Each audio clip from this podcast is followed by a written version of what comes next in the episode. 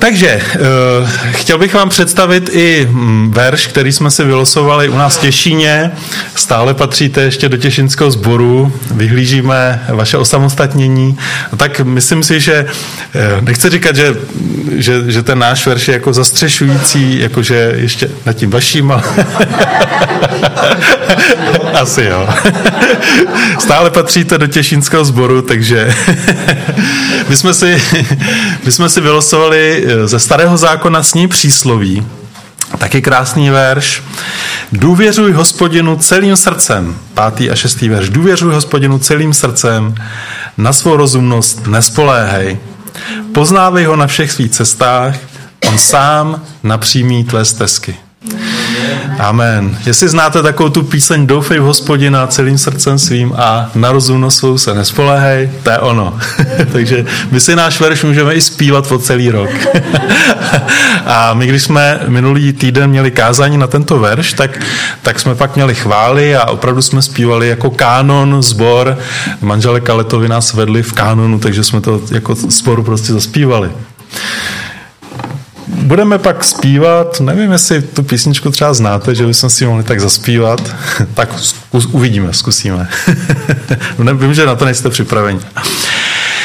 Eh, takže důvěřuj hospodina. Eh, není to nic úplně asi nového, ale vrací nás to zpátky k tomu nejdůležitějšímu v našem životě. Takže prostě tady na zemi nežijeme pro sebe. A my nejsme stvořeni k tomu, abychom tu žili pro sebe ale bychom žili ve víře v Boha, ve víře našeho pána.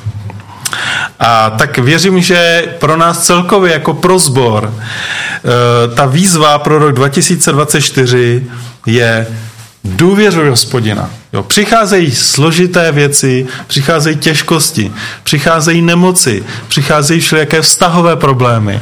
Ale co máš dělat? Důvěřovat hospodina. Důvěřuj hospodina. Nespolehej se jenom na svou vlastní rozumnost a uvidíš, jak Bůh sám napřímí tvoje stezky. Uvidíš, jak sám Bůh napřímí tvoje stezky. Já bych pro ilustraci tohoto příběhu, tohoto principu chtěl použít eh, příklad muže, který je nazýván v písmu praotec víry který, eh, jak se ten muž jmenuje? Abraham, Abraham. Ale on se tak vždycky nemenoval. Abraham, výborně. Tak, eh, takže je to vlastně, dneska chci uvést příběh, který je příběh o člověku, který je právě nádhernou ilustrací to přísloví 3, 5 a 6. Eh, v tuto chvíli se jmenuje Abram. A je nazýván otcem víry, je plný důvěry v pána Můžeme si otevřít Genesis 13. kapitolu a e, budeme tou, e, touto kapitolu společně procházet. A je to, je to opravdu muž, který e, si věřím zaslouží to, to, ten titul Otec víry, protože on si žil docela dobře spokojeně v Mezopotámii, která v té době byla velmi úrodná země ale Bůh mu řekl, odejdi z té země, odejdi z toho města, z Uru a běž tam, kam já tě přivedu. On neřekl přesně, kam ho přivede, ale prostě řekl, následuj mě, jdi za mnou. A Abraham prostě tam vš, e, zbalil se a odchází e, s hospodinem do neznáma. Neví, co ho čeká. A to je prostě krásný obraz našeho života. Jo? My nevíme, co nás čeká. Nevíme, co přinese tento rok. Ale to, co děláme, je, že jdeme s důvěrou vpřed. Já nevím, co bude za týden. Jo. Nevíme, jak tady dopadnou, máte tu volby, že jo? Nevíme, jak to dopadne. Ale jdeme s důvěrou vpřed. Jdeme s důvěrou vpřed. A to je to, co po nás Bůh chce. Ne, abychom všechno pochopili, ale abychom mu věřili. Abychom mu věřili. A e, tak v tom Abramově příběhu přicházíme eh, k jednomu z mnoha okamžiků krize v životě. To je, to je nám tak důvěrně známé. My bychom si tak přáli, aby naše životy byly takové poklidné, plné požehnání, plné radosti. Ale víte co? Každý rok, každý měsíc přicházejí krize. Každý týden je prostě nějaká krize. E, prožíváme šťastné dny a najednou přijde nějaká rána. E, onemocní dítě, nebo oženíte se, máte krásnou svatbu a přijdou problémy, podnikáte, věci nejdou tak, jak byste si přáli. Tak to prostě chodí. A tak to, to se nevyhýbá ani Abrahamovi. Abraham se Sárou se vrátili eh, z neúplně šťastné cesty do Egypta, aby se zachránili před ledem. Když tam Abraham byl, tak nemluvil pravdu, protože se bál o svůj život. A e, nějakou dobu to fungovalo, ale pak Bůh zasáhl a Abrama z Egypta vyhostili jako nežádoucí osobu. Říká, Abraham v Egyptě nemá své místo. Nemůže, prostě vyhostili ho. Každopádně Abraham z Egypta odešel velmi bohatý, eh, než když tam přišel. Ale byl to důsledek jeho nečestnosti. On v podstatě eh, se nezdráhal faraonovi předat svoji manželku a díky tomu si mohl žívat velkého bohatství. Možná myslel víc na sebe, než na ní, na svoji rodinu. A vidíme, že bylo to právě to bohatství, které mu později přineslo potíže. Ve 13. kapitole v druhém eh, verši čteme Genesis. Abraham byl velmi zámožný. Měl stáda, stříbro a zlato. A eh, v šestém verši je napsáno, že eh, o Abrahamovi a jeho synovci Lotovi, že byli oba tak bohatí, že země jim nemohla stačit, aby bydleli spolu aby bydleli spolu. Oni, oni prostě tak zbohatli, eh, že najednou byl problém. Kdyby to byly takový ty normální pastevci s normálními stády, tak by se vešli. Ale protože měli opravdu velká stáda, tak se prostě nemohli vejít a museli se rozdělit. Kvůli majetku. Kvůli majetku. Víte, eh, většina průzkumů manželských párů odhaduje, že finance jsou častým důvodem hádek číslo jedna mezi manželi a manželkami. Víte, z penězi je potíž. Někdy je jich moc málo. Někdy se moc rozhazují. Někdy se zase moc šetří. A někdy je jich prostě až moc. A to byl tenhle problém. Jejich problém ne, nebylo to, že by měli málo peněz ale oni měli moc peněz a kvůli tomu se museli rozdělit.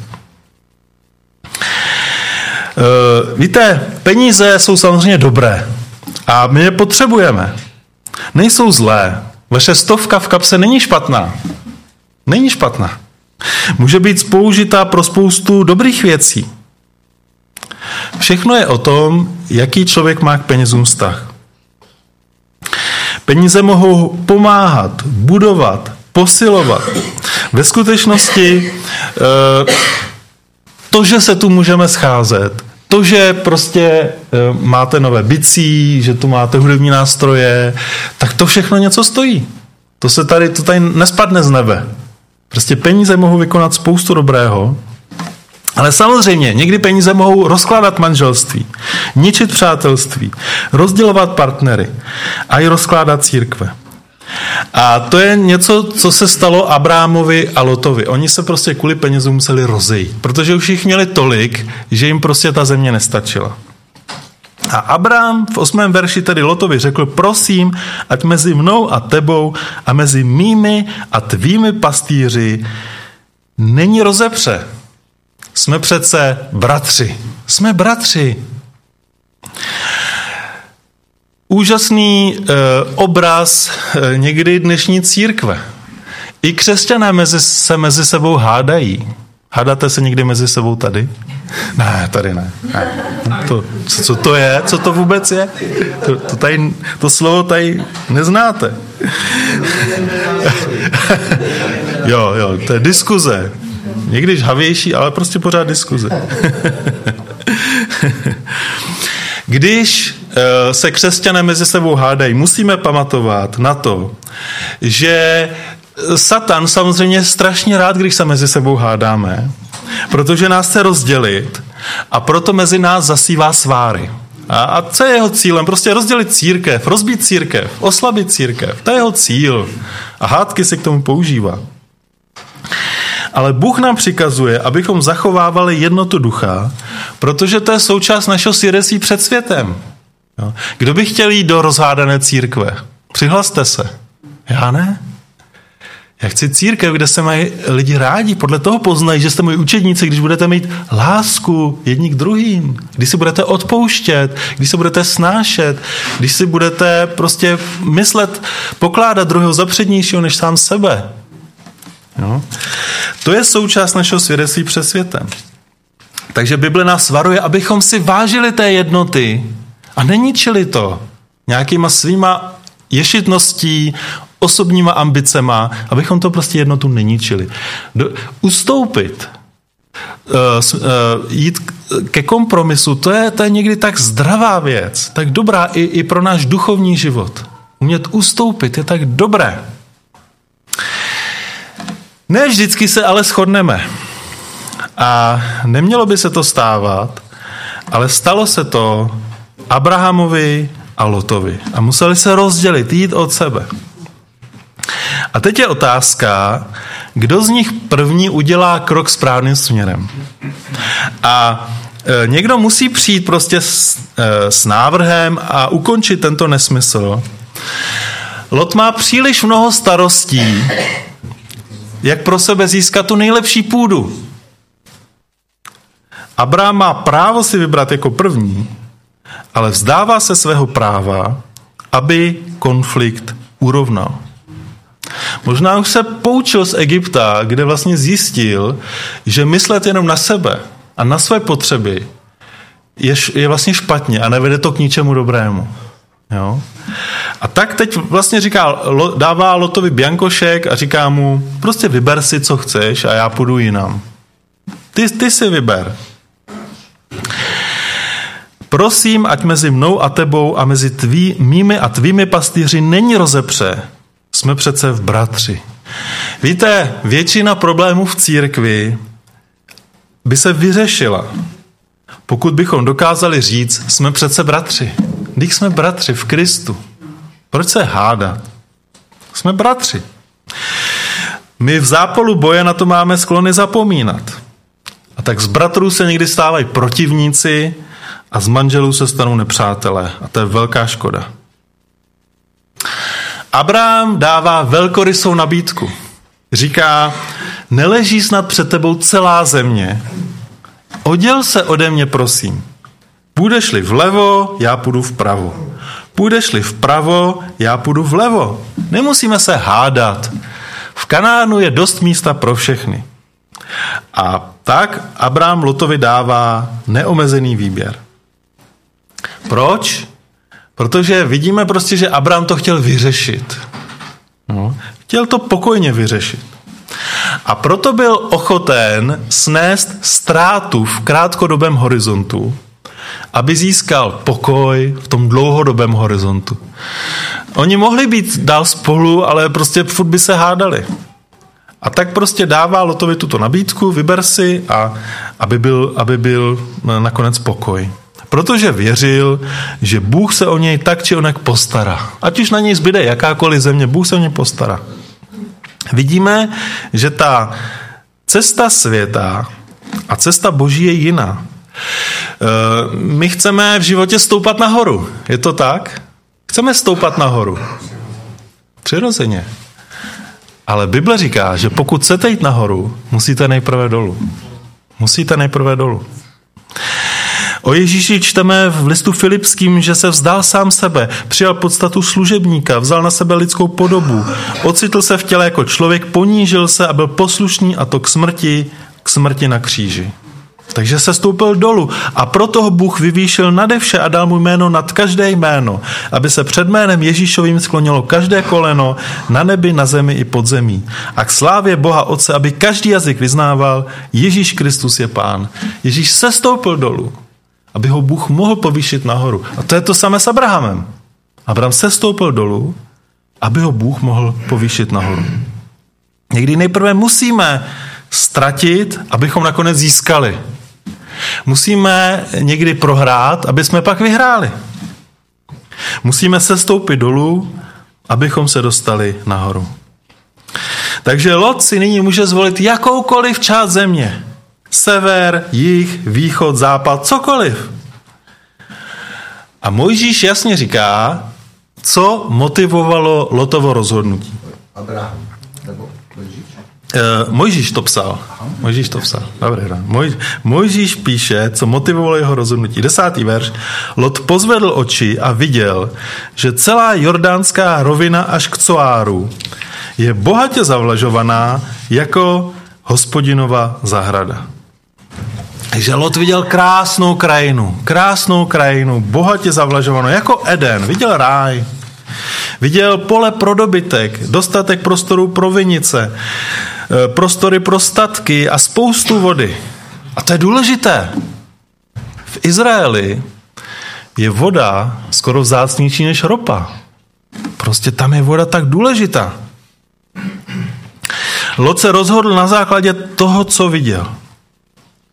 A tak se posunul směrem na východ a Abraham šel k Hebronu na západ. Kdo vyhrál? Pro koho to bylo výhodnější? Z lidského pohledu získal Lot. Dostal skvělou půdu. Abraham musel vzít to, co zbyde. Ale byl tam jeden malý problém. V podstatě jeden velký problém. A to byl to, že Lot své stany postavil až k Sodomě. Postavil až k Sodomě. Uh, udělal prostě tu Abrahamovu e, chybu z Egypta. To znamená, že upřednostnil sebe před ostatními. Upřednostnil svůj majetek před rodinou. Upřednostnil to, co je teď a tady před budoucností. Ale cesta k požehnání nikdy nevede skrze kompromisy se zlem. Nemůžete vlézt do kanálu a myslet, že si neušpiníte. Ušpiníte se. A tím, že se Lot rozhodl zvolit si úrodnou půdu okolo Sodomy, tak vystavil sebe a svou rodinu velké, velkému zlu. My nevíme, jestli jako nevěděl o tom, co se v Sodomě děje, nebo jestli mu to bylo jedno. Možná si říkal prostě, mě jde jenom o tu půdu, no a tak ta Sodoma tam to nějak, tam, tam chodit nebudeme. Ale víme, že on začal tím, že postavil své stany k Sodomě a za chvilku už tam bydlel. Za chvilku už tam bydlel. Protože kompromis často začíná malým krokem špatným směrem. Víte, nikdo z nás nemá v úmyslu padnout do hříchu. Nikdo z nás se dneska ráno neprobudil a neřekl si, dneska je skvělý den si trošku zahřešit. Tak to nefunguje. Hřích vždycky přichází velmi jemně tak jemně, že si to ani neuvědomíte. Najednou na vás vyskočí nějaký obrázek a ve vašem srdci se objeví touha vidět víc. Nebo si s někým začnete povídat a najednou se přistihnete, že na ní myslíte víc než na svoji rodinu. Tak to funguje. A když si nedáte pozor a včas nezařadíte zpátečku, najednou se začnete zaplétat do něčeho, co vám začne kazit vaše vztahy a v posledu váš život. Nejdřív máte pocit, teď skutečně žiju, to je ten pravý život. Cítíte vzrušení, myslíte si, že to je, to je ono. Ale ve skutečnosti je to jen cesta do pekel. Je to cesta do pekla. A to je přesně to, co se stalo Lotovi. On chtěl dobrou půdu, jenom dobrou půdu. Ale nakonec se do toho tak zamotal, že v té Sodomě skončil. Manželka se mu proměnila v solný sloup a on skončil se svými dcerami v jeskyni, kde ho opíjeli do němoty. A to je, bratři, sestry, opravdové peklo. To je peklo. A to nechcete. A tak to vždycky je bez výjimky. Pokud si nedáváme pozor, pokud nečiníme pokání ze svého hříchu a nevrátíme se na to správné místo před Bohem, tak konečným výsledkem prostě našeho hříchu bude prostě peklo a smrt. Eh, Jakub ve své epištole říká, když je někdo pokoušen, vždycky vleče a vábí ho vlastní chtíč. Chtíč, jakmile počne, rodí hřích a hřích, který, dos, když dospěje, plodí smrt. Duše, která hřeší, zemře.